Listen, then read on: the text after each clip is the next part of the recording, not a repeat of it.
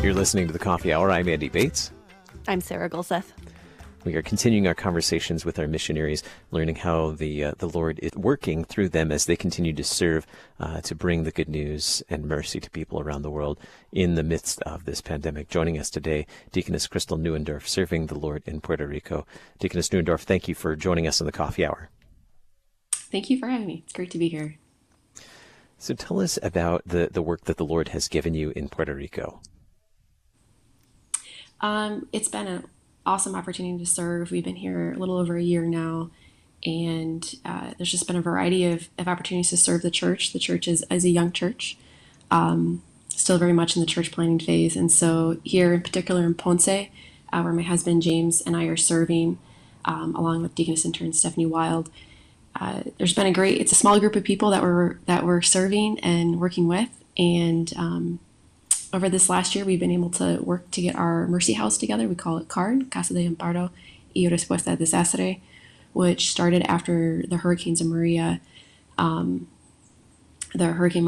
so it's from there, from helping out people who have needed roofing supplies, it's now transitioned into really caring for them, body and soul, and bringing them into the church in a variety of different ways. So. Yeah. How has that work changed? And you guys have been there during some really wild events with the hurricanes and then the earthquakes and now this pandemic. How has that work kind of changed and evolved over your time there in the last year?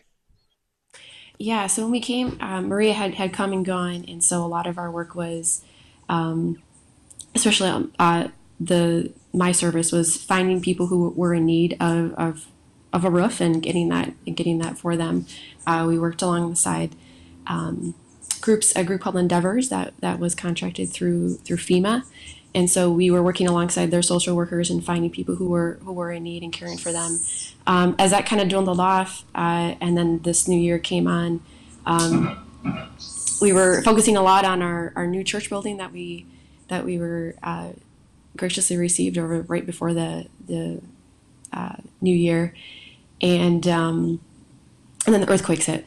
And so all of a sudden we found ourselves kind of restarting, trying to see where we're going to go up. And so we had a lot of people that we met through caring for people with roof replacement. And so following up on them, but then following up on the immediate response of people who had been displaced because of the earthquakes. And so everything changed. Our whole ministry plan just kind of changed dramatically. The church had been damaged and still is, and so we had to move from there as well. And so caring for people, finding them, and connecting with them and caring for them in that way.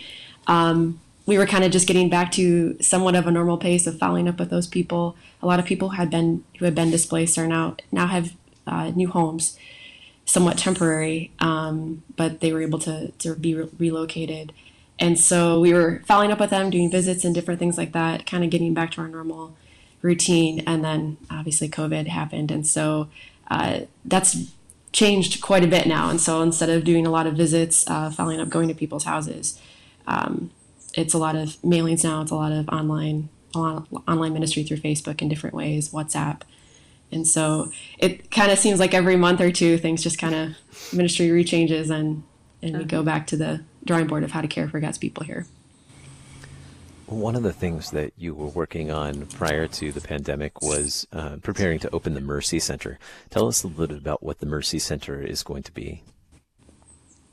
Yeah, so we've been planning, and it's been a part of the ministry here from the beginning. The Mercy Center, the Mercy House, we call it CARD here, Casa de Amparo y Respuesta a Desastre, so a house of refuge and of disaster response. And we had been wanting to open that. We had planned for mid-March to open that. It would be a time for 3 days a week. We were going to be opening the center, which is the church as well. It's multifunctional at this point because we're in a temporary location due to the earthquake. And so we had activities throughout the day in which people could come in and be in fellowship with one another, whether it be arts and crafts. We had game time. We had time to meet with a pastor or deaconess, as well as we were planning on kind of doing some fitness, kind of well-being type of activities. there's a real big challenge here at Puerto Rico. A lot of people are live alone, and there's a really high depression rates, and suicide has skyrocketed, especially since Maria, and now with all of these disasters that are coming to the island. And so the Mercy House was a way to respond to that, to be the merciful hand of the church, reaching out to the community and bringing people in. And so we had a lot of plans for that, and we're really excited to do that, to open up, even though we were in a temporary location. And so that kind of changed. So what we looked at and the plans that we had for that, we said, how can we make this still happen, but in a safe way, in a way in which we can still reach people? And so we went to our Facebook page, which we had been kind of working on little bit by little, and working with our other teammates in Mayaguez. We've been working together as a team to offer these different classes that we wanted to do in our actual Mercy House, but offer them online. So one of those ways that we did that was offering a watercolor class. And so we were blessed to have a lot of donations of some watercolor sets. And so we opened it up to our Facebook community and said, the first 50 people that respond, we'll send you a kit, and then you can join us live here in Facebook. And so, so we did that. We had an awesome response with that. We were able to share a lot of our materials in that packet. We're blessed here in Puerto Rico to have the U.S. mail system, so that's been a huge, huge opportunity for us, a huge resource. And so then on Friday mornings, we've been having watercolor class with missionary Ruth Maita, who's a Mayaguez. So she leads that class. I follow up with the comments, and we're able to connect with people really all over the world because it's open to everybody. But it's been a great opportunity for people who are kind of enclosed in their house, oftentimes alone, kind of giving them that form of fellowship and that bringing them into the church, which is what we wanted and had our plans on the whole time with the Mercy House. Yeah, I think I saw those classes online on that page. That is such a wonderful way to be able to still reach people. Who have you been able to work with? You mentioned the Maitas. Who have you been able to work with in order to reach out to more people with all of these opportunities and resources? Yeah, it's been that's another awesome opportunity that has been for this. First and foremost, our missionary team here in Puerto Rico. We have an awesome team and really great friends, and we've been able to just work on a lot of different things. The pastors have been able to do a lot of different devotions together, working on those. We've done different joint services that we've been able to put online. Our deaconess intern, Stephanie Wild, has been working on a lot of different coloring aspects and a lot of the different technical side of it. So as a team, all of our talents have come together in various ways, which has been really cool. But I've also been able to reach out to our fellow missionaries on the field. A lot of them have different expertise in different areas, whether it's in art or writing different devotions and working together to really create something that's to offer to the community. And so it's been an awesome opportunity to really reach out and to work together a lot more than we had before. And so it's a blessing to have such a wonderful group of people in your circle to do that with. It sounds like you have a lot of support and a great network to work with there. Tell us about your family. Is everybody doing okay in your family? Yeah, our families are well. By God's grace, they're doing well. We pray a lot for our sister-in-law, who is a nurse in Michigan, and so she's dealing and caring for people who do have COVID, and so that's something that we're very attentive for and have a lot of prayer going out for her and for all of the health caregivers and those who are out, essential workers. So, how can we pray for you in the days ahead, for you, your family, and for the Lord's work in Puerto Rico? Yeah, if you continue prayers for our team here, as our team is looking for continuing new ways to reach out to the community, for the people here in Ponce as well.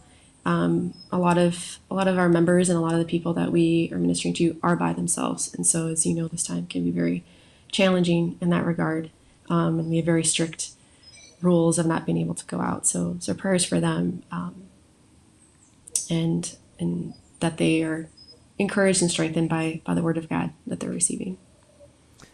Well, it sounds like the Lord's work is still carrying on in spite of disaster after disaster, that you have been able to, by the grace of God, to carry on ministry to so many people, especially using technology. How would you say, as a missionary, you were positioned already to use technology like social media and the internet to serve the people that you serve?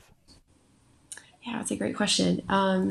We've been, over the last several years now, we've been using kind of Facebook and in general ways, just sharing the story back with those who support and pray for us. We recently worked on getting our church here in Ponce, the Facebook, kind of getting that going and using that more, doing live services, just trying to get the word out more. And so we were kind of already there.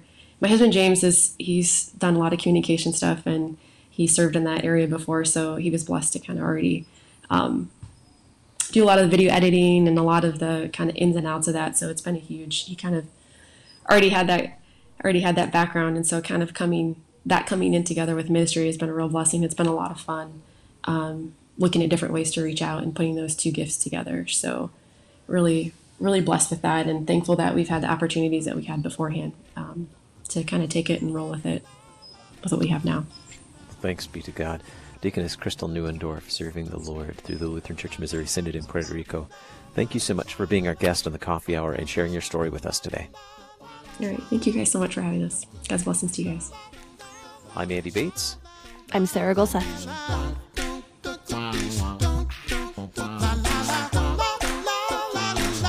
The Coffee Hour with Andy and Sarah is a production of KFUO. To support the Coffee Hour and KFUO Radio, visit KFUO.org. You can also text KFUO to 41444 or send an email to gifts@KFUO.org. And you can call us at 800-844-0524. KFUO. Christ for you, anytime, anywhere.